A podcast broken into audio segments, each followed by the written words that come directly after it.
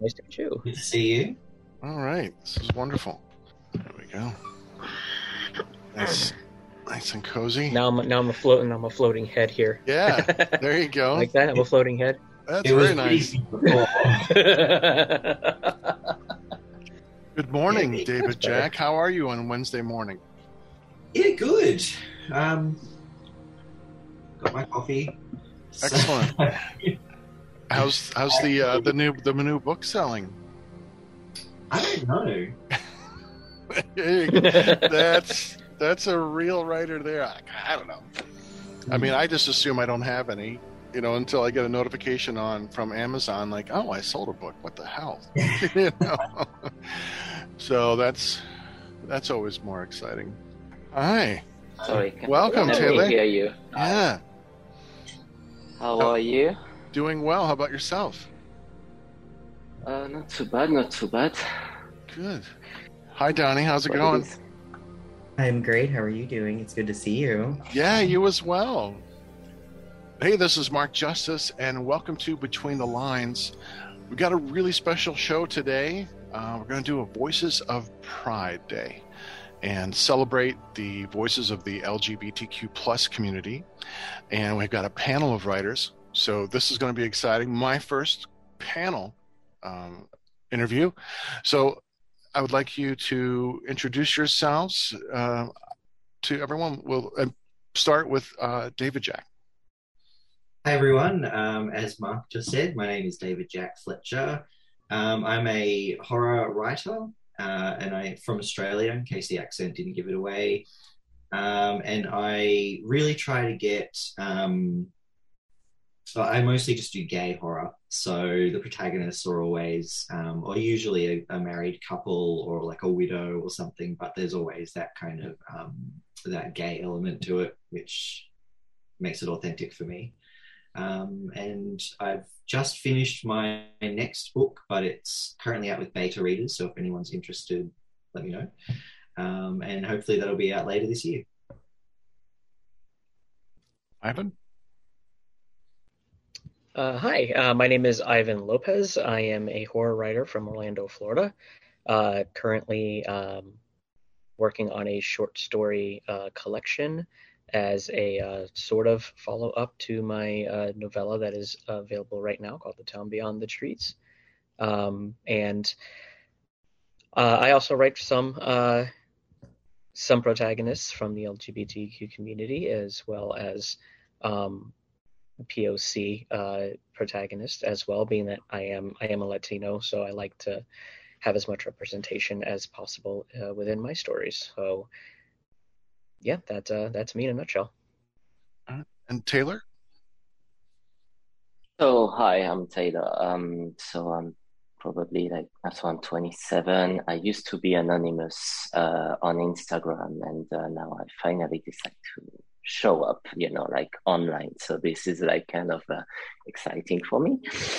Uh, so like personally, so probably like uh, some of you will discover me. So I was born in France, so I'm uh, both British and French citizen. Uh, I'm living in London, United Kingdom, Shoreditch for those who know my minutes.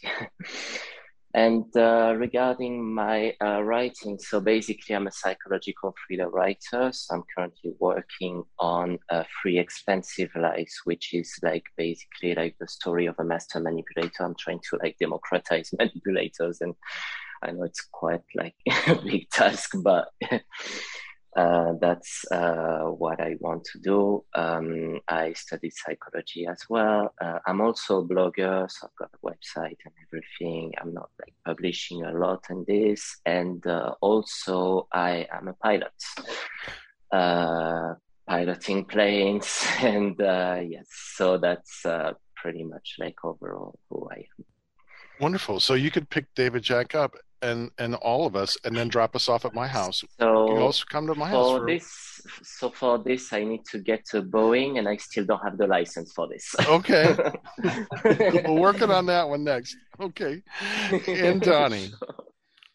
Hello, everyone. My name is Donnie Winter. I currently live in Midland, Michigan, right smack in the middle of Michigan in the United States. I am a poet. I write a lot of super gay poems.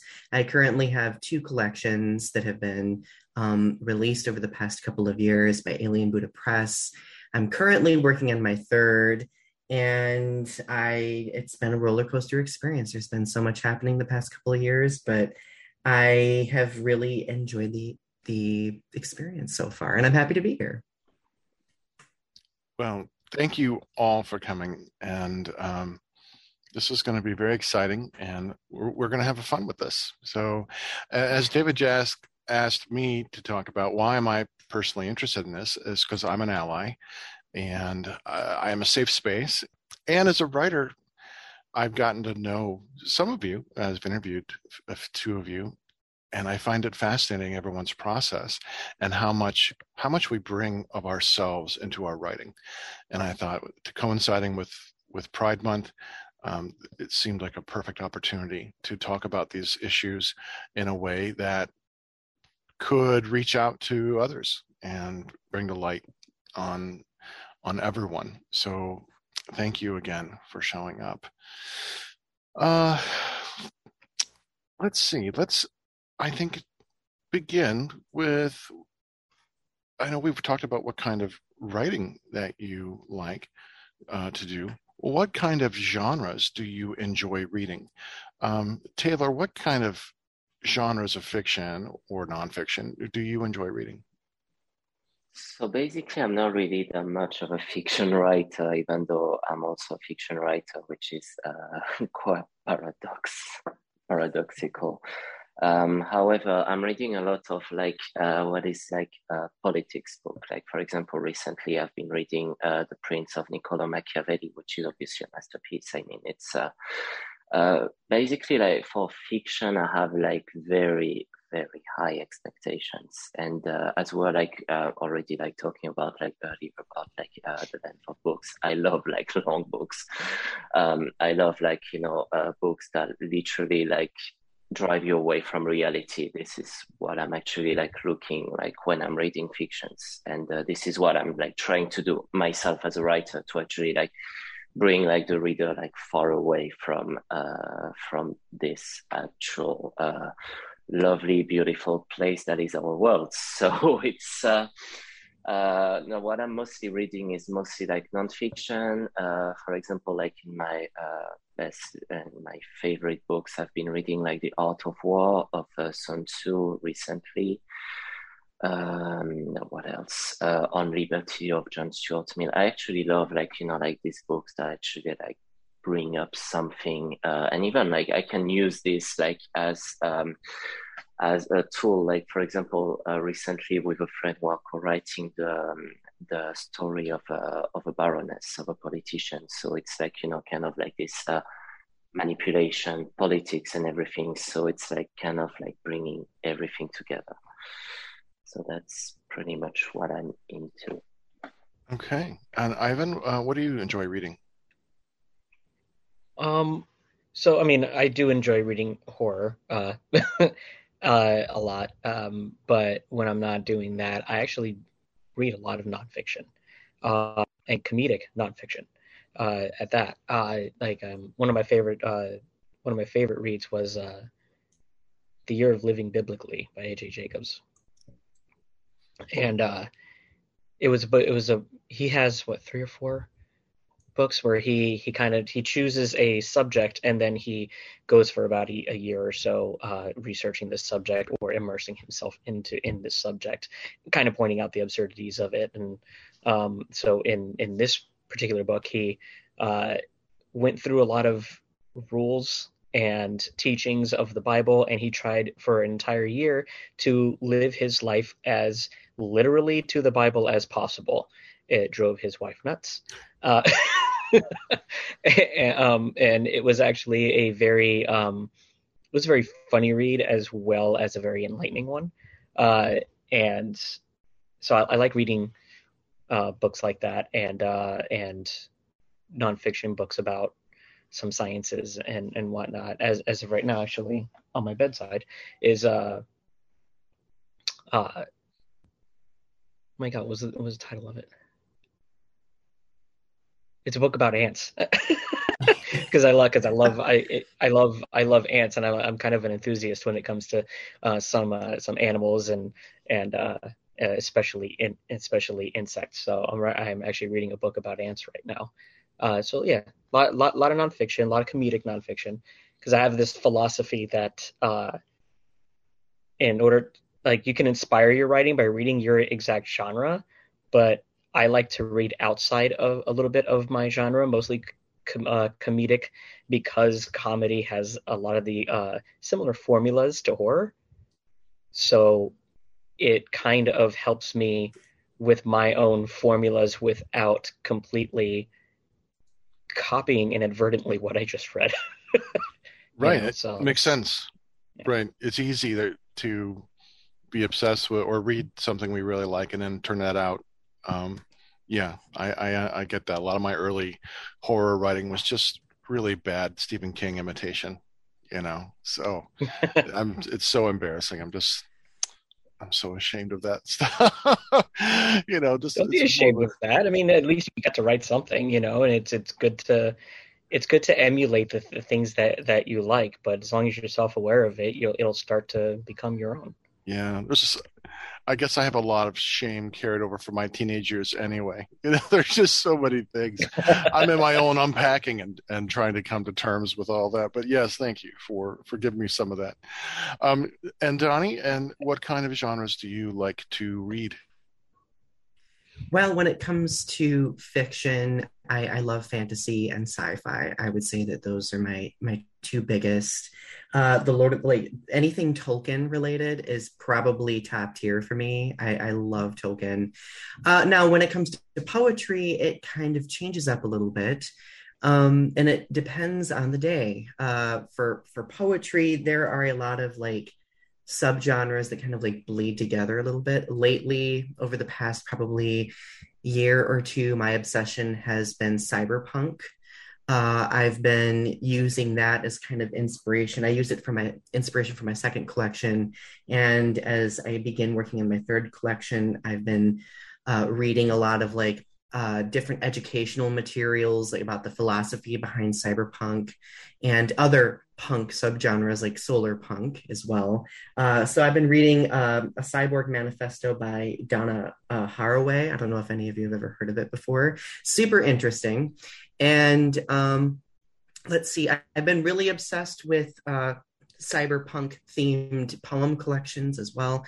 Uh, my favorite currently is Susan Slaviero's Cyborgia, which basically in, in, embodies this idea of womanhood and how it's connected with um, the mechanical and how it, it kind of like breaks down that that connection between the two. So um but right now i if i'm going to be really random i've also been reading like a lot of like do it yourself books. Like i've been really obsessed with gardening. It's almost it's springtime here so i've been i have like a whole bookshelf full of gardening books that i've just been reading constantly. Are you going to do like a square foot gardening, or are you going to build like a a, a sun house or anything, or do you know yet? Uh, well, I'm too lazy to build a sun house. Uh, I'm or, probably going like I have like a lot of like flower bed, raised bed space, so I'm just gonna okay. plant stuff in those. Nice, yeah. I'm I'm going to be doing some horticulture uh, myself and start growing cannabis. So that's something yes. I'm looking forward to. Ah, it'll get it'll get in place. Yeah, that's that's time. Ohio needs to make it legal. You know, I already got my perfect blend I'm working on. So I had to study horticulture. I'm I'm studying all this, you know, botany, so I can breed plants. You know, it's very exciting.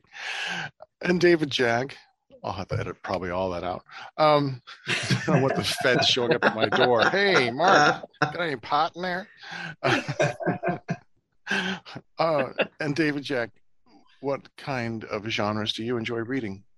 Uh, well, um, it used to be very academic, and Donnie, I um, used to teach a class about Donna Haraway's Cyborg Manifesto, so, um, and I, I used her work in my honors thesis and some of it in my PhD. So, if you ever need someone to talk to, Um, I might hit you up on that. That sounds super awesome. but um, I'm kind of transitioning away from academia now. Still, like we can talk about it, but um, I'm transitioning away, and so um, I normally read crime fiction. Um, I like the fast-paced kind of um, thrillers. I, lo- I love psychological thrillers as well. Two of my favorite authors. One is Jack Curley. Uh, he's American. Um, he's got about 20 or so books, um, all in a series. And the other one is Simon Kernick, who um, Taylor, you might know. He's from the UK and he does a lot of Oh, crime fiction yeah. and, and thrillers. Okay. Um, so yeah, I really like that sort of um, the fast-paced thriller and lots of twists and turns, and I find that it kind of helps me understand the like the narrative structure a bit, how to kind of plant those seeds for a really good twist at the end um, throughout, and throw the reader a little bit. But I've also been getting into um, I'm just looking at them here into um like biographies. So I don't know if anyone knows Bruce Campbell. Ivan, you would Oh yeah. 100% know Bruce Campbell, yeah. Um, Oh. Hail to the king, baby.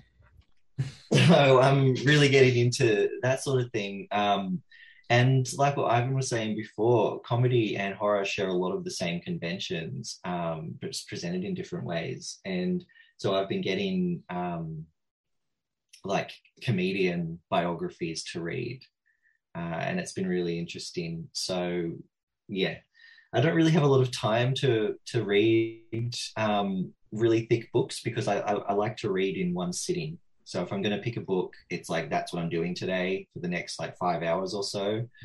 Um, so the thick books are like the 800 page ones are kind of out for me for the most part. But You can't take that, spread that over two, three days. oh, look, I can. It just um, it just bugs me when I can't finish in one sitting. Okay. No, that's good. That's good. That's good. I mean, I Uh, can relate with that. Like with all, because I work in higher education with all the grading that I have to do, which means a lot of reading. Yeah. Sitting down to read an 800 page book just sounds so exhausting. because it might take you a year to get through it because sometimes as i was an educator as well and i taught english composition so I gra- did a lot of papers and for about a decade i did not read anything for pleasure because i read so much and i just wanted a break I, my eyeballs was said no more words today you know i don't even want to watch a movie with subtitles i just you know so i yeah. I completely understand that. And but then to be able to read for pleasure after getting away from academia and then getting to read for pleasure again was like the most luxurious experience. So I but I I appreciate the the the, uh, the time constraints involved with that. Um another just kind of a broad question that you know I'll I'll let you kind of chime in as you want instead of having to, to direct everyone if that makes it easier. What made you want to start writing or to be a writer? I'll start if Okay. uh, if everyone else needs Sure. to about it. For me, it's just in me. Um, like I have to. Uh, I don't know if that's similar for anyone else, but it's like you've got this these ideas and it's in there, and you need to just you need to get it out. Um, so for me, there's there's really no other option. For me, I it- it, yeah, I, I relate with that as well. Like I always have felt like it's been part of me, right? I I discovered that I loved writing when it became kind of cathartic. Uh, when I was much younger and and really didn't have anything else to turn to other than writing. And as I've gotten older, I, I've, of of course honed the craft a bit and being able to teach other people writing, I've learned how to appreciate the history of my own journey as well, if that makes sense. Uh, because I like I, I view writing as like an extension of myself. Like I feel like I'm taking little pieces of myself and putting them on the page and in some way preserving that, if that makes sense. So it's not only cathartic, but it also it also feels like it is allowing me to live in different places, if that makes sense. As kind of like a documentation. Um, I know we had talked about this on our our episode. Is it is it that sense of the combination of exploring, uh, you know, w- where you are at at a given time, as much as documenting it, or is it is it a sharing it, or all the above? I would say it's all of the above. For poetry specifically, for me, I, I really connect um, poetry with places, and um, and that connects with like the places that I inhabit as well, or the others that I write about where they inhabit too. So it's it's I would say it is definitely all of the above. Okay. All right. Ivan, Taylor, Uh, Taylor? It's always been in me as well. Oh, sorry. Uh, from a young, from a very young age, I've been doing it. So uh, it's one of those things I can't pinpoint what triggered it because I've been doing it for so long. Uh, but I've always loved the escapism that I can bring to myself. Uh, and I mean, the, the world, the world is, the world can be an ugly place, you know, and uh, that that escapism really helps. And even even if it is a horror story, um, but I, I've always loved language, and I, you know, and and I've loved uh, what we can do with uh, with storytelling to send a message. Uh, and st- it's it's so, so much more than just saying it. You know, I love the subtleties. I love uh, I love the metaphors. I love all of that symbolism. Uh, it's something I've always been into. So, which is one of the reasons why I loved horror writing so much. Uh, there's so much of that, uh, and it, it reflects the present times so much, whether it wants to or not. It tends to do that, uh, and that admiration has always kept me going uh, from a very young age.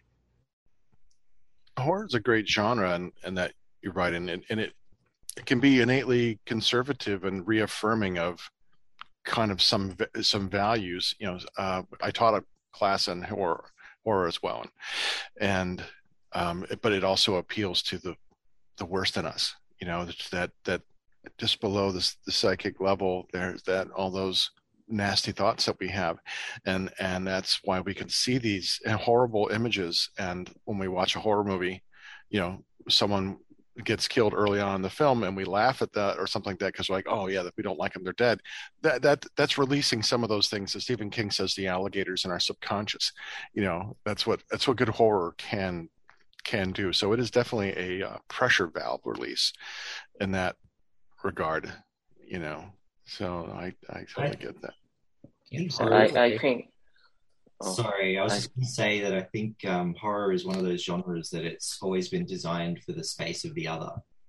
So, Mm. you know, and the same with sci-fi and fantasy. Um, it's one of those really explorative genres where it can actually be less about um, the people dying and the blood and the gore, and uh, much more about the kind of the, the socio-political context that the stories uh, emerge in and the characters kind of live through. So it can be extremely powerful for me. I mean, yeah, personally, personally, what led me to write is like, uh, I think it's like most of you, because you mentioned like creativity and everything. Uh, mostly in my case is like, uh, I feel like I need to write to create. Uh, it's, uh, because like basically like one thing I'm scared of is like just like leaving this planet without like leaving a trace of the fact that I've been here. So uh, this is why, and uh, psychological thriller. I mean, it's quite similar to horror in some Mm. points. I mean, in like very very wide thing. But yeah, it's. Um, I feel like this is more like the place where, um, you know, I feel like uh, more comfortable than this. You know um it's more like how like you know like dealing with like um what I've been like always fascinating about was uh you know like what the brain can be and can bring like like how some people may like have like some not twisted mind, but like some like you know ideas. And so we've got like different like yeah, we've got like illusionists, we've got manipulators, we've got uh, mentalists as well. And uh, this is why like this people have like somehow a superpower, and it's like a superpower that I love to exploit. And uh, what led me to write was like first like um, getting rid of you know like my uh, pain uh, being a transgender myself. And uh, then after like trying to like leave something to actually like you know like having like a free space where you can actually like leave everything like where you can be like truly yourself the the person you actually want to be like and you cannot be like you know in, in the real society. So that's why. That makes perfect sense. I mean if if that's part of uh, identity uh, and struggling for identity and finding out who we are it is an, an escape in that perfect world that we're creating. We can be anything you know? I, I think that's one of the appeals. mostly it was mostly like a therapy in my case. I mean i've been writing for like i mean since i'm like a teen and uh, it's like all, all the time it's been like mostly like a therapy on how to like vents on everything. You know what I mean? Mm-hmm. Taylor, I really resonated with what you said about kind of like leaving something of yourself behind in this world, because that's very much how I view writing myself. And and I think a lot of that can probably be attributed to the fact that many of us in the LGBTQ plus community, you know, have lived a portion of our lives or we've had people taking things away or we've been minimized or erased in some capacity. And writing um, at least for me has kind of filled those vacancies where people have kind of um, removed those things if that makes sense. So yeah, yeah i really resonated with that and the, the, the the other thing is like as we are all part of the LGBT, I mean, our work is not only like for ourselves; it's mostly like designed for like educating people on who we are. I mean, because like for example, um, in Europe and same as the US, and I guess same in Australia as well. There's a lot of uh, uh, conservatism. Like conservatism is like mostly coming back, and for some reason, we're like discriminated for no reason. Uh, like for example, I wrote about this like in my blog recently. Uh, we are like discriminated, we're like uh, marginalized, like for most of just because we just actually want to be ourselves. It's not like we're not committing crimes. We just want to be the person we really are and um, and so yeah this is why it's important to leave like a trace behind so it can like probably like bring in the future to someone like uh, for example in my case who has like gender identity issues. Uh, like um, some like grounds to say that you know someone before him her they would actually did that and had the had the courage to actually go through this uh, in probably like much uh, difficult circum- circumstances. I mean, I feel like world is gonna like evolve in the good way uh, towards this, but obviously it's like a st- still a long way to go, unfortunately. We're gonna stumble a few times before we get there. Now, I like what you what you had to say there because that's one thing I've noticed. Um, you my my own personal writing i i i don't think and i don't write with characters who are necessarily um, uh, sexual um, i think i just read enough hp lovecraft uh, at a younger age to realize what happens when people have sex. Um, they just have mutants or cannibals, you know, and nothing good comes from sexual union. And not being one who likes romance and those things, I just uh, I always wrote genre because genre skipped all those kinds of issues that I that I found no personal interest in. So, so I, I'm I'm a little detached but I also understand though how cathartic and healing writing can be when you're bringing something of yourself into the story, into the poem. So I, I, I understand that as well. So I guess what, I'd like to, to talk a little bit about is some of you have already kind of already said it, you know, talked about this is how much of yourself are you bringing to your writing? Like you had said, Taylor, you want to leave. Uh, it's almost like a historical document. You you're showing someone who has struggled with these issues, so that someone in the future can say, "This person was going through this at a certain time," and look maybe how far we have come. So, as writers, are you conscious of that in, in your writing? I know um, David Jackie, you had mentioned something about you know gay horror, as we had talked about before. Uh, how much of of your gender identity, sexual identity, um, do you bring uh, into your writing? Do, do, you make it a primary component? Is it a secondary component, so, or is it just because this is who you are and you're just happen to write a story? so basically i'm like mostly exploiting like literally every uh, faces of the lgbtq community uh, for example like my main character at least i'm speaking for free expensive lies because when i published he fell from venus i mean i took like my main character from free expensive lies as a consultant pretty much. But in Three expensive lies i've got like uh, literally my main character is, is uh, lesbian. Um my uh like for example our employer like uh they've got like a trans woman like leading uh interpol units. Uh they've got like i want to have like literally every faces uh represented but i don't want to make it like you know like something that is unusual but i want to make it something that is common for example for me like um whether you love a man or a woman regardless who you are it doesn't matter. The most important is you must feel happy. You must be okay with your life. You must be okay with yourself, obviously, because otherwise it's where the, the fun starts, if I may say. I mean, and uh, so yeah, this is it's like mostly like a time capsule because um, we've been through like a past of like uh, obscurantism uh, and obscurantism is like unfortunately coming back. Um, we saw that recently, like literally everywhere. Like uh, we can even see that, uh, you know, with like the, the, current situation not far away from me in Ukraine. Um, obscurantism is like literally coming back, and I feel like if we don't raise awareness on who we are and uh, how uh, that the fact that we are not the bad guys, uh, we're not like the, we're not uh, mean, we're not dirty, we're just like normal people, just loving someone different, or we are just like normal people, uh, do not identifying as because we have like some gender problems. So it may feel like for someone in the future soothing to know that we face these problems in probably like tougher conditions, tougher situations, but in the end, we didn't give up.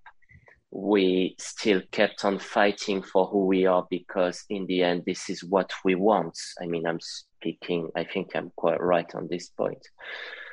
and uh, i don't know what you guys are thinking about this. I think um, uh, something that you said that i found really really important is the idea of like normalizing um, so we we obviously have a lot of um, visibility. There, there, are so many stories out there now, but um, what I try to do with my my work is to just show that these people exist and it is normal. It's not um, it's not necessarily a point of difference. You know, two men fall in love, two women, whatever, um, and they have a life that they that they live just like everyone else. Uh, and so i think that's what i want to do with my work is really kind of just promote that idea that yeah like we exist and there's nothing you there's nothing you can do about it. And you know what? Like my couple is married and that's that's legal now for for now. Um and they they're just as likely as anyone else to to check into a motel and never check out you know what i mean? So um, for me it's it's writing stories where the characters just happen to be gay.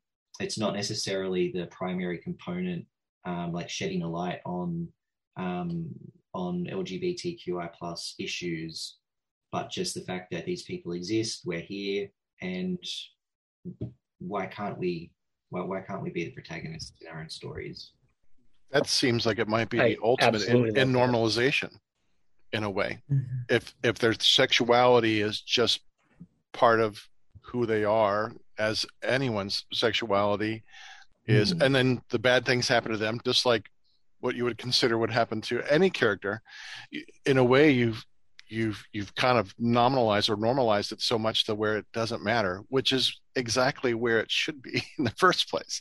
You know? Does that make sense? Yeah, that's what I'm aiming for. Yeah. So hopefully, been successful to some degree. That's that is a very beautiful thing, you know. Uh, and I, I to kind of piggyback on that, I, I do the same thing in my stories.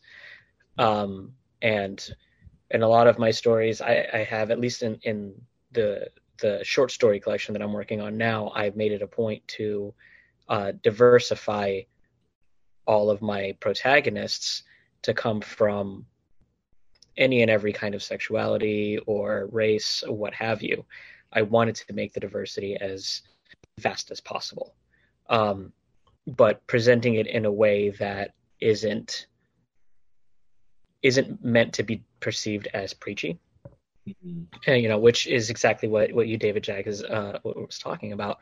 Um, and I, I I believe that is a very important thing that you're doing, and it's a I think it's a very important thing for um, a lot of people a lot of people to read stuff like that, um, so that they can see how incredibly normal this is, you know, and it, the more people the the more stories that we that we put out like this, the more normalized it becomes, uh, and I think it I I think that the impact that that is going to eventually have is going to be absolutely huge when we put out enough uh, stories like this that depict our characters as just hap- who just happen to be gay, happen to be bi, happen to be pan, what have you, uh, and people will just become desensitized to it.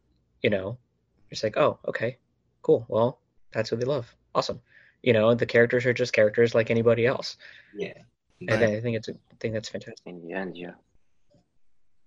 For for poetry, for me, it, it differs a bit in the sense that like I I won't necessarily say I get preachy in it, but because it is such a condensed mode of writing, I am able to really focus on very specific things like certain like political commentary etc uh and for my for both of my collections i very clearly state um in like on like the back summary so on and so forth that that the the first collection is was written about my experiences as a gay man growing up in, in rural america.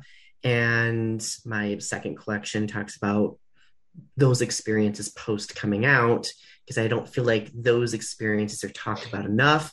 We kind of get to the point where we come out and everybody thinks that oh everything's done. There's no challenges. There's no nothing. Tra- tra- tra- tra- can I speak to traverse anymore? And um, I, I would I will say that it is very personal. Like I feel like poetry has been a mode for for being very raw and vulnerable for a lot of poets throughout history but it also gives me the opportunity to be more abstract and withhold uh, if I feel the need to at the same time. Uh, now, I, I do really want in my own work the entire LGBTQ plus community to take away something from it, and I feel like I've evolved with my work in that sense um, because I've I've begun incorporating uh, like I incorporated a character in my second collection, for example, which is being depicted in this kind of like cyberpunk future who happens to be a non-binary character. And um and and through that character i've been able to not only create a commentary about my own you know struggles with uh, how I am physically represented and and how I kind of internally view myself. But um, I, f- I feel like it also could hopefully be a point of representation for others as well. The the concept of representation, I think, is is what's crucial. At least what I'm seeing and hearing from all of you is the idea of making accessible stories or poems, anything to where someone picks it up and they can say they can identify with like, here's someone who is like me, finally. Um, and and the closest thing I can I can say is or about that connecting with others who are finally you meet people who are like you is uh, just very recently got in touch with um, an atheists writers group. Um, well, I'm not an atheist. I'm edging toward it. I'm definitely an apostate, um, and I met other people who knew the Bible like I did, who grew up in fundamentalist churches, who they were ministers, and and they all rejected it for the same reasons that I did. And I finally felt like after decades of feeling like I was the only, only like in such isolation, finally met my tribe, and it just made me want to weep because I've like, okay, I'm not the only one who feels this way. And I so on that level, I feel like this is kind of what you're saying. This is this is what you want others to know. You're, you're not the only one. There are there are others out here who've had this experience. Is that what makes representation so important to you? The idea of belonging. That you, you belong somewhere and that other people who read your work can have that feeling as well. Yeah, we're all social social creatures, and it's really refreshing to have that uh, that realization or that reminder that we're not alone. Yeah, that it's to it's a really good feeling uh, to to know that the idea of you is shared by other people. You know, if not celebrated by other people, you know, who share those same traits. And I think for me as well, it's also about reaching people outside of that community. So if I get a couple of straight people um, Mark, who, can read my work and also connect with the stories I'm telling and the characters that I'm telling, regardless of sexuality. I think that's also quite a powerful thing, and that can help kind of bridge those gaps eh, of, of a lack of understanding. That's helpful because growing up without those representations um, growing up for most of my life where you know these these kinds of things are still rather new in our in our culture in america. You know we have that judeo-christian kind of oppressive puritanical kind of view of sexuality. Um, so we're we're just over the last decade really still seeing growth and leaps and there's still a lot of resistance to it um, especially now as what Taylor had mentioned, this this kind of swing to the conservative, and and by conservative, we're not talking about small government staying out of my business. We're talking about the radical Bible Belt, you know, the religious right, and that's dangerous. I see um, on all kinds of levels. I, I think that the representation itself is important, but also the representation of what survival can look like. I think that's uh, important for other LGBTQ plus people to see. But at the same time, I think that that like especially for me in poetry, like, like showcasing that survival and the fact that that it's an ongoing process we must be vigilant with like i think that's something that is universally something that can be connected with because each person is surviving through something right? Mm-hmm. um, it might be something different due to maybe their identity their sphere of privilege etc but it all can come back to that to that point of connection right? And i think that's important. Yeah 100% i would agree with that. Yeah indeed yeah. Yeah. Yep. So these stories kind of add to the as one of the questions uh, that David Jack sent me.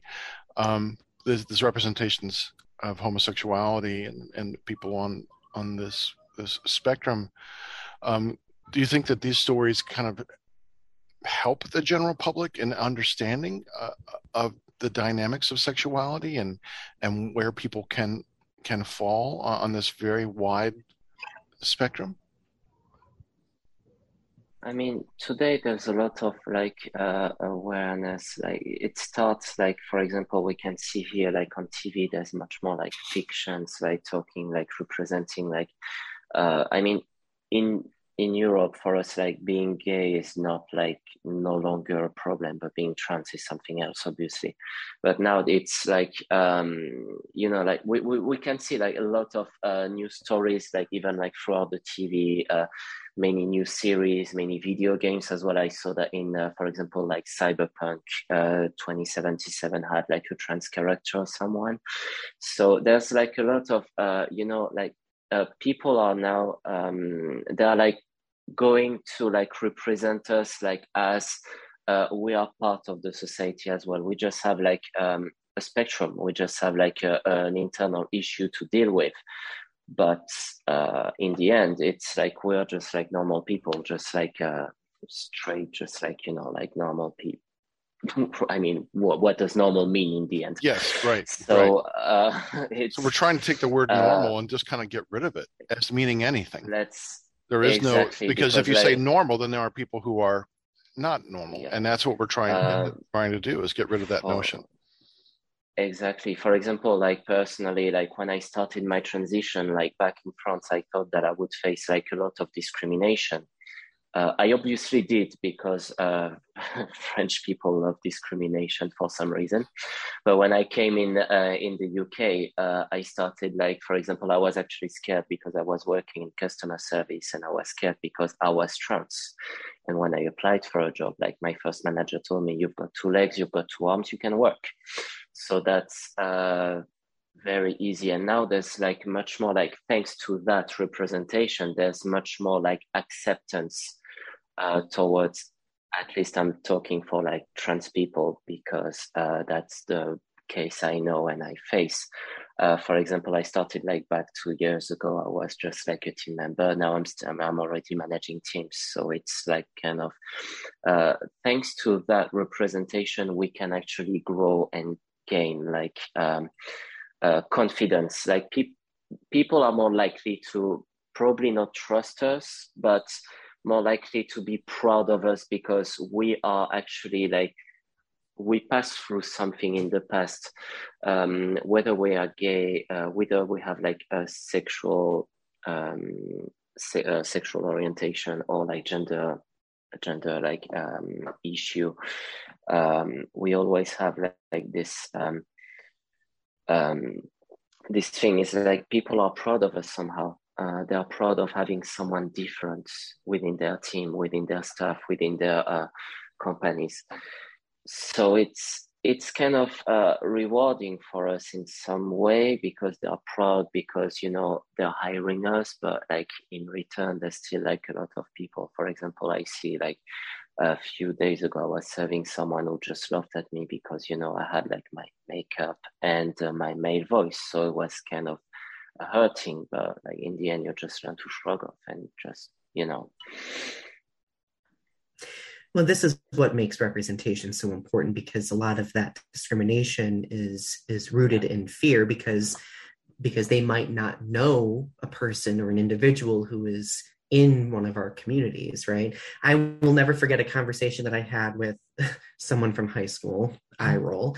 Um, but I, one of the people I knew in high school, a former bully who was very, very homophobic, came up to me one day as an adult and was like, you know, Donnie, gay people aren't that bad. Like you're you're gay and, and you're fine. Kind of like this, like you're giving me permission to exist, of course.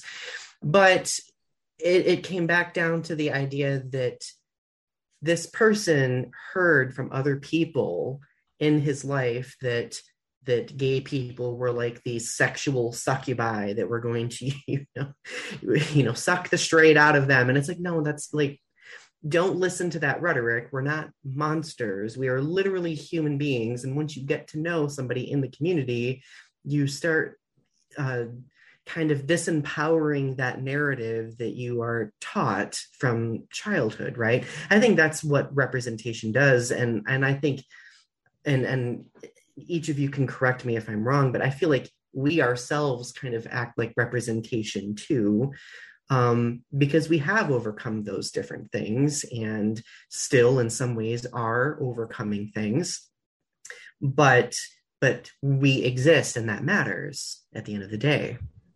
I think it's also important for representation to make sure that not every character is the same because yes. what I found from like from the 90s, any gay character on TV was basically just Jack from Will and Grace. Um, you know, and that's not helpful. Yeah. As we've just been talking about, there is a spectrum.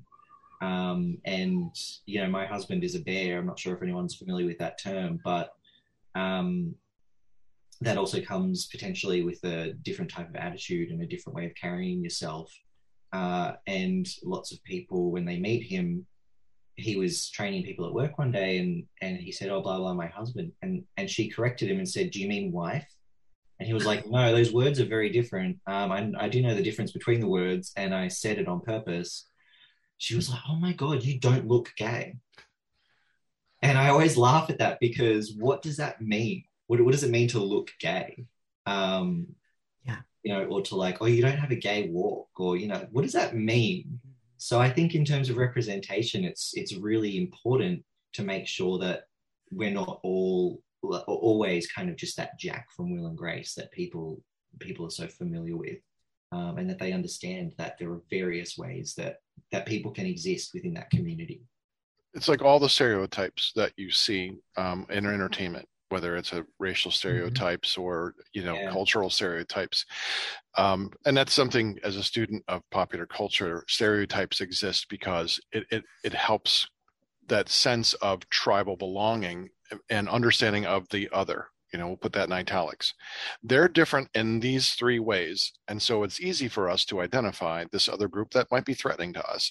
And I think what you had mentioned, Donnie, that fear aspect, I think that's that's part that that's got to be an integral part of it because so much of the rhetoric that's going on now in trying to push for these very conservative agendas is worrying about simply teaching about people who are not straight or are the lgbtq plus issues is automatically going to make straight kids gay.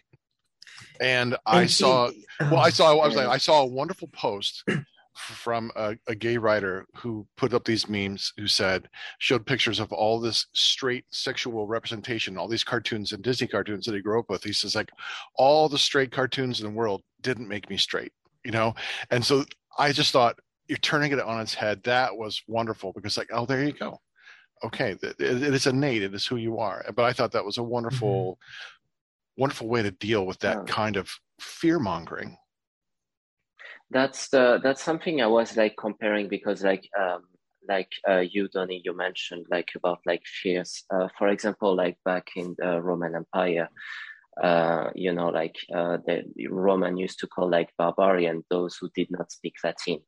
So it was like they were called them barbarian because they were literally scared of them because they were like saying the same. I mean in the end like the the problem we're like facing right now is not like it's something that has always been existing. You're I mean, this is something like very human. It's like you're always scared of what you do not know. So I think, uh, and this is why like representation helps us a lot, uh, is because um, the fact is like now people are getting out now to get used to us to know us like who we are and what we want and to show that we are not like the bad guys or we're not like uh, here to like actually like force kids to become I don't know transgender, gay or whatever. We're not that. Uh, we're just like um, what people don't understand is that we just want to live our life freely. We don't want to live our lives uh, according to uh, the book. You know, it's I think there's also a difference between fear and maybe ignorance or being a little bit naive. Um, because oh, well, they might watch this, so I won't say the name. But my um, one of my brothers uh, was very kind of. He probably did come from a space of fear, but it was also based on those stereotypes and things that he had heard, which to me also was a form of naivete.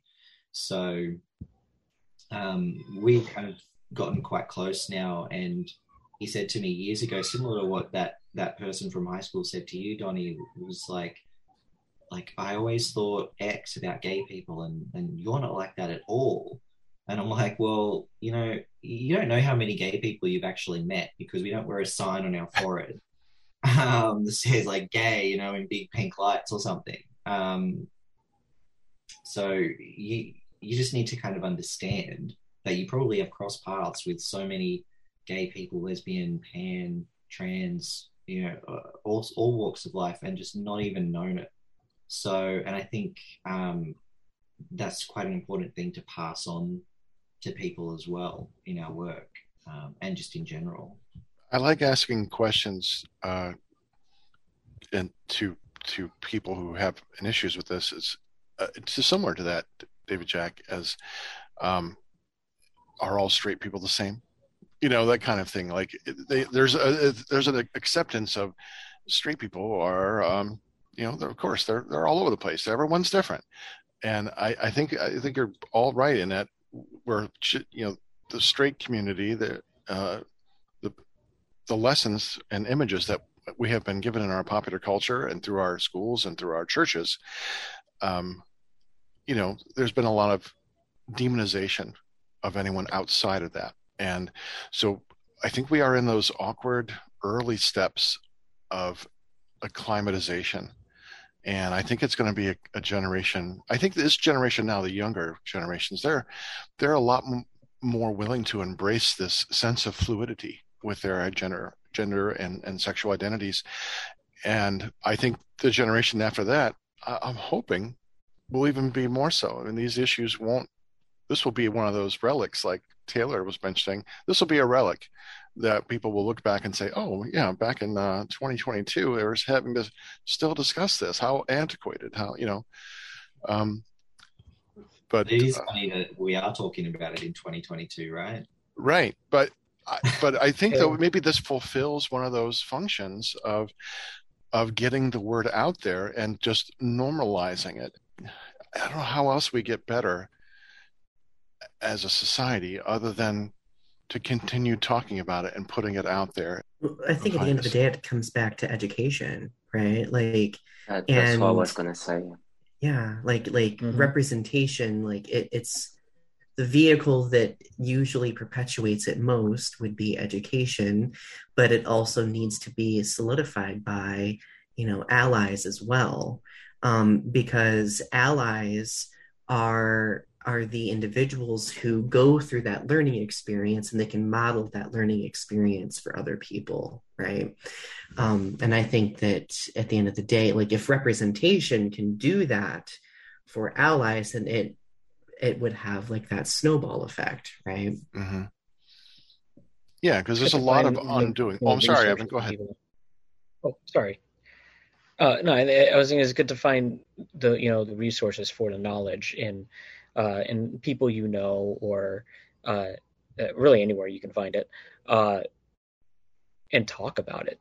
We just need to talk more, you know, and that's going to help with the normalization. That's going to help with uh, the reduction of of fear and and to not be not be incredibly silent about it. And I mean, I'm saying I'm saying this from a place of of um, uh, of somebody who's in this community in Florida, seeing as what's going on here, uh, and you know, in our individual political climate is not great. Uh, but um, you know, for for the LGBT uh, community, but you know, the more that we the more that we talk about ourselves to each other, the more that we talk about ourselves to our allies, the more that you know, and the more that we the, the more vocal we are, the better. I mean, is really is is is is the is the the bottom line. You know, I I I wonder if, along with representation and the education, on on people on the other side of of that fence, as as a straight person like myself and and and the, the community that I'm going to stand in for, there has to be a sense of deconstruction you know just like people who go through deconstruction as with religious beliefs which i am well acquainted with there has to be a deconstruction of the notions of other things that you've grown up thinking about the other. We're going to put that in capitalize the other and italicize. Mm-hmm. and I, I think that's the that's the component is yes it's great to have education representation. Now how how do we go about teaching or helping the sense of deconstruction Um, because there are some people who are who are just going to be unwilling to accept anyone who can seems different for whatever reason. But for other allies out there, or people who want to be allies, what do you think would be a really good way to help and the deconstruction of their own perhaps perceived notions or the things that they grew up thinking what is what steps do you think they could do to help begin to deconstruct those and to start with a clean level slate I think one big thing, and I just had this conversation with some colleagues today in the context of diversity and equity in higher education. Um, I think it's important for throughout this educational experience, and, and I like that you mentioned deconstruction. I think it's important for people to understand that that being held accountable for saying something incorrectly or not knowing something, that's not an attack. Accountability isn't an attack. And I think once people can get past that hurdle, being open to listening to different stories and experiences, seeing different uh, aspects of representation, it becomes easy to acknowledge and accept and then, you know, spread that awareness. To be honest, yeah, I think um, the word deconstruction is a bit uh, ugly. I would rather say improvement rather than deconstruction. Um, personally, I'm also from a Christian background. Uh, I grew up like in churches and everything, and uh, uh, it was like actually like for example, uh, back to like for example the Romans. Like uh, there was this uh, I think it was um, Mark Antony or even Julius Caesar. It was actually like they were actually gay, and it was like normal by then. It's just like churches came back with their ideas, and they literally like turned the world upside down um, in a certain way. So I think deconstructing is probably not the word because if you say like deconstructing, it means like uh, destroying something that some people have built. I think it's just like not destroying. Uh, it's like not destroying a house, but just adding another room. Um, I think this is what, uh, as LGBT community, must do to uh, make sure that everybody would actually go and accept us because if we go and deconstruct if we go in imposing the ideas if we go in like this thing this is how we're going to be marginalized i mean history spoke for that so um, deconstructing is probably too big but improving and uh, uh, accepting would be probably a better word i think it makes perfect sense and and like you all bringing elements of yourself into your writing and your experience that's the word that i've seen so often with people who have come through religion and, and that deconstruction is a, is the term used for kind of to, to try to break down the yeah. scaffolding of, of all mm. those teachings. Um, and so but that that makes perfect sense. I think comes from that comes a sense of freedom and willingness to look at things differently. But i like that adding another house or improving. Um, you know that, that's a also those are also very good ways of looking at it.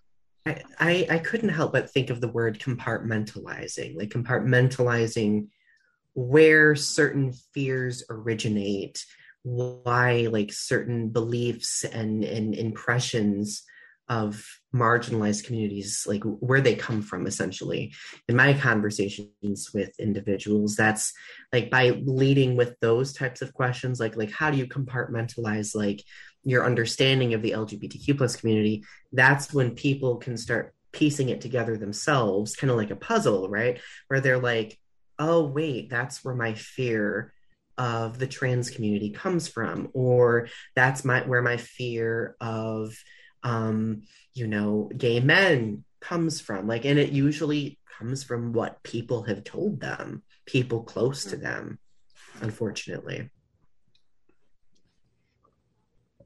I think yeah. it's important for people to uh, know what you don't know and not be uh, too afraid to respectfully ask. You know, um, it, we as a community, I'm like, oh, well, I guess I shouldn't speak for the entire community. I'm not, I'm not a, you know, a spokesperson, obviously, but, um, but many of us are open to educating. Um, it's okay to open up a conversation with us about the things that aren't uh, fully understood, uh, the things that you know, the fears, uh, the misunderstandings that may need some light shed upon. You know, um, it's okay if it helps. If it helps the situation, then at least you know from my standpoint, I am all about talking about it. You know, uh, I'm an open book with it, and I'll answer anything to the best of my ability. And I think that openness is something that uh, we can provide that is hopefully going to make it more comfortable for other people to educate themselves. It, it serves as a model. Yeah. Yeah. Well, and and building off that, like I think, like like part going back to representation, I think another thing to acknowledge that's crucial in this educating experience is acknowledging privilege as well. Um, because like we have varying degrees of privilege depending on what communities we're in. Like for example, I am a white um, cisgender male. Due to those different uh, identities, I have certain privileges that other groups do not.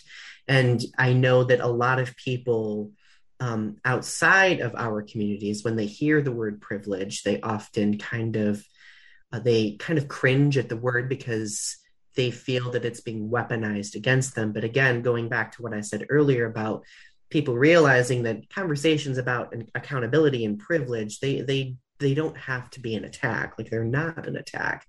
It's simply looking at things for how they actually are when it comes to focusing on people's varying experiences in the world.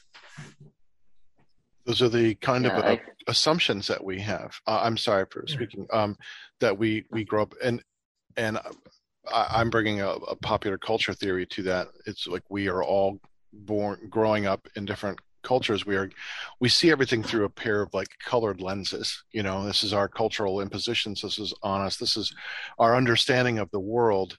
Until we learn about other cultures firsthand or other ways of looking at it. So all of our prejudices and all of our beliefs about the other are only changed when we have direct contact and experience with that other and and mm-hmm. so i think that and but i think we also have to be they also have to be willing to accept that because you know if they're coming if they're encountering the other from that space of fear or um, you know anger or hatred then nothing's going to change anyway. So there needs to be a willingness to go, okay, you are different from me. It's not an us versus them scenario that we're talking about, just two people having a conversation. Um, and I think, um, like what Ivan was saying, I feel like I have a responsibility to be open to that conversation as well. So, mm-hmm. I mean, I'm I'm in by no means am I a spokesperson um, either, but I can speak to my own experiences, which do resemble other people from the community as well. Um, so that I think there needs to be a willingness on both sides to have that respectful um, mutual meeting in the middle. Um, and all of us need to kind of put our prejudices and assumptions about the other person aside. Um, because I know it can be very easy for people in um, the LGBTQI plus community to automatically roll their eyes when someone asks a question like, "What's it like to be gay?" And you're like, "Oh, for God's sake!" But um, that's their way of trying to open up a conversation. So I think, from my perspective, I have a responsibility to not roll my eyes and just say, "Well, what exactly do you mean by that?" And I'm happy to talk to you about it. Um, and I think kind of helping them help, helping them enter that space safely is um, a huge part of, of the work that we're trying to do. I think, I think we're hyper we hyperload so much of a person's personhood um, because through their sexuality. The assumption is there is some abstract difference, um, and that's because of the the hyper focus of on sexuality is somehow making us different in a way that we don't comprehend and i'm wondering any thoughts on on that idea have you experienced that or thought about that um, i would say that one thing that i've experienced um, as an activist is i will often hear people say why do you have to make it about who you have sex with? Right. And I kind of have to like reorient, no pun intended, the question where I I I, I tell them like being lgbtq plus especially when we're focusing on like sexual identity as well like it isn't just about who we choose to have sex with. Like it's it's about representation. It's about who people see us with. It's about how well our state acknowledges us with the people that we cohabitate with or connect with, right? Like there's so many other variables. And when you add gender identity onto that as well, like that adds on additional layers too, because a lot of people, like, even when it comes to talking about gender identity, they will conflate it with sexual identity and completely overlook the fact that that's that's something that's a different conversation, right? It's, a, it's, an important conversation, but you can't conflate them necessarily in every context.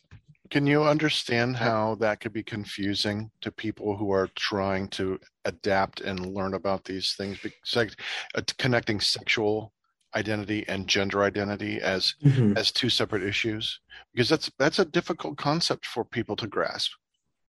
It is, and and and it's difficult to explain too like especially if like like I, I can't stop thinking about like the you know poor 16 year old who just came out needing to explain these types of things to people right?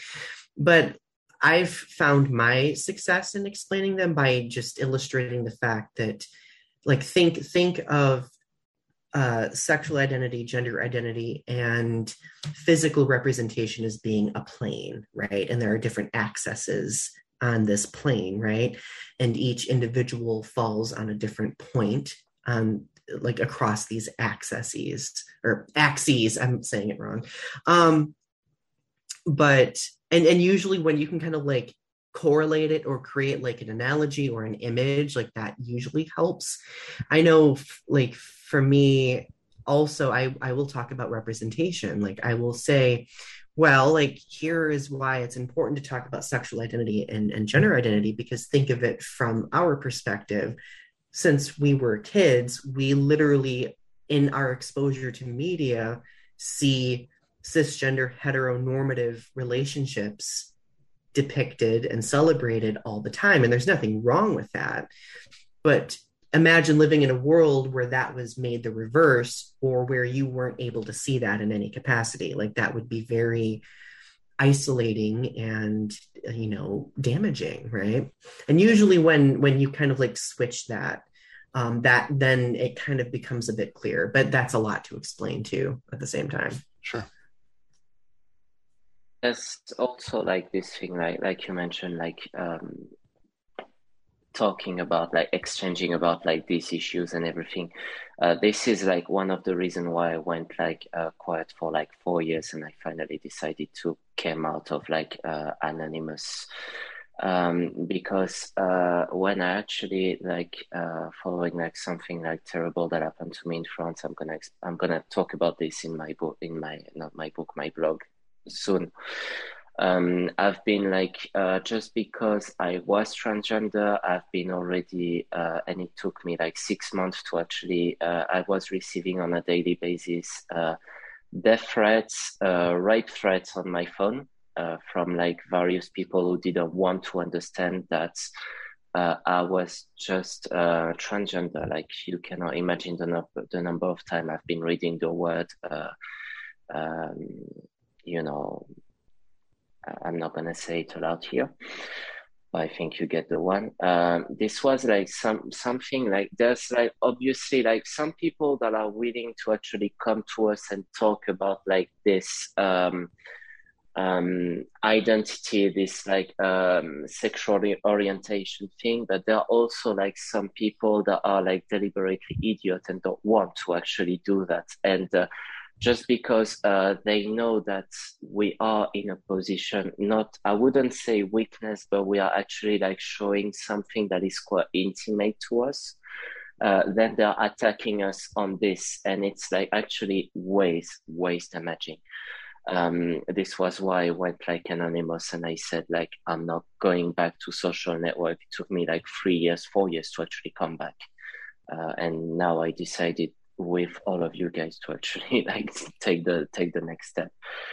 But um, there's a lot of like uh, people willing to actually come to us, but there's also like some people that are like locked uh, literally and don't even want to open. And I face this uh, especially like you know thanks to internet and we have all the power to hide behind nicknames um, uh, like so many um, i mean like when i received like uh, threats like i was like mentioned like i remember like one of these texts uh, it was like some guy like i didn't know him. He was like sending me my address and he told me once you get out of your house i'm gonna rape you.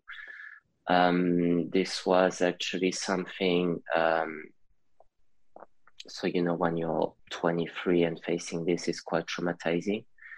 Um, but it's like i don't really know what to do with like this because like in the end like like you like we mentioned like the construction improvements we're we're all like trying to build uh, a new house uh, probably like with some different like cultures and everything and um, what to do with those who do not want to come to conversation. That's the thing.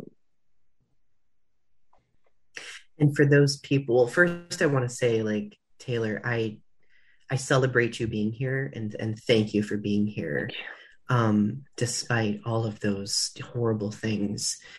Um, I, I think that the metaphorical house that you refer to when when those who are resistant to it who don't want to enter or acknowledge it i think that's when allies step in that's when allies come in and illustrate for these other individuals that like hey these people matter these people exist. That that's when they you know take the field and start doing the educating as well. Because there there are certain points in our experiences and and while i think all of us here are pretty secure with with sharing our experiences and talking about representation there are many in our community who don't have the bandwidth to do that especially if they are in in in a place where they're experiencing traumas or if, if, they're not surrounded by people where they can feel safe. Like i think that's when when allies need to you know take on that role of educating. And i'm glad that you kind of framed it that way that we, everyone we kind of all have to work together and in helping move move us forward you know to something more accepting and and kinder to one another I want to thank you all for coming tonight um, to this panel. I thank you for your graciousness to forgive my guffaws if I didn't say the right nomenclature, and and for being patient with me. Thank you for your honesty and your openness and your stories. Um, I definitely want to talk with you all as writers individually and i hope that we can do more of these kinds of things to to get the word out and and to help spread the news and education and normalcy that we can get to a point one day where these things don't have to be talked about um, but before we go i'd like to give everyone an opportunity to tell uh, if you have publications or books, poems, everything out, where can we find your writing, uh, your books? We want to purchase, we want to support you. Where can we help? So, um, Taylor, can, where can we find your books? Okay, uh, so uh, well, basically, I've got a website. I mean, it's quite con- confusing because my website ends up in .co.uk, but it's accessible worldwide. Um, so you can buy my book on, on my website, uh, my books actually. Um, so my latest publication was, um, so I published like the highlights of like my free expensive life uh, my free expensive like lengthy book i shortened it into something like much um, um, easier and accessible for everyone but everything can be like purchased from like my website you can also type my name on amazon uh, Smashword. Uh, I found my book in Apple iBooks recently. I was actually like kind of thrilled to see that. You know, didn't know that it would be like that extended. Um, then after like where you want to follow me is mostly like on Instagram. I'm mostly active on Instagram. I'm not. I'm active on Facebook as well, but not that much. Uh, like I said, due to these issues, I'm like going like quite shy to uh, social medias and everything. Um, but yeah, mostly like where I share, like most of my things is on my website and Instagram. So if you guys want to follow me, just Taylor Harding Jenkins, and this is where I'm at. Thank you. And Donnie, where can we find your works? Uh, well, uh, you can find my work on my website, donniewinter.com. You can also find both of my poem collections, Carbon Footprint and Feats of Alchemy, on Amazon. If you're not a fan of Amazon, you can also find them on Leopard Print Books, which is a traveling uh, pop up bookstore that I've been supporting recently. Uh, you can also find my work on my uh, YouTube channel titled Donnie Speaks. That's my poetry channel where I will uh, post performances of, of, some of my poems. And beyond that, I am active on Instagram and Twitter and Facebook. So if you want to follow me on any of those, feel free. Ivan? Um, excuse me. So, uh, my novella, The uh, Town Beyond the Trees, um, is available um, on Amazon on paperback and ebook or for Kindle, and also available on uh, Nook via uh, BarnesandNoble.com.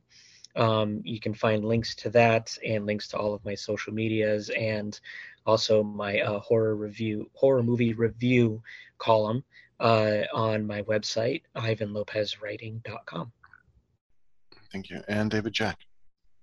Gosh, I'm the only one that doesn't have a website. So um, no website here that's terrible. But um, if you look me up on Instagram, I've got my Linktree in the bio, which links to um, Amazon and Book Depository, Booktopia.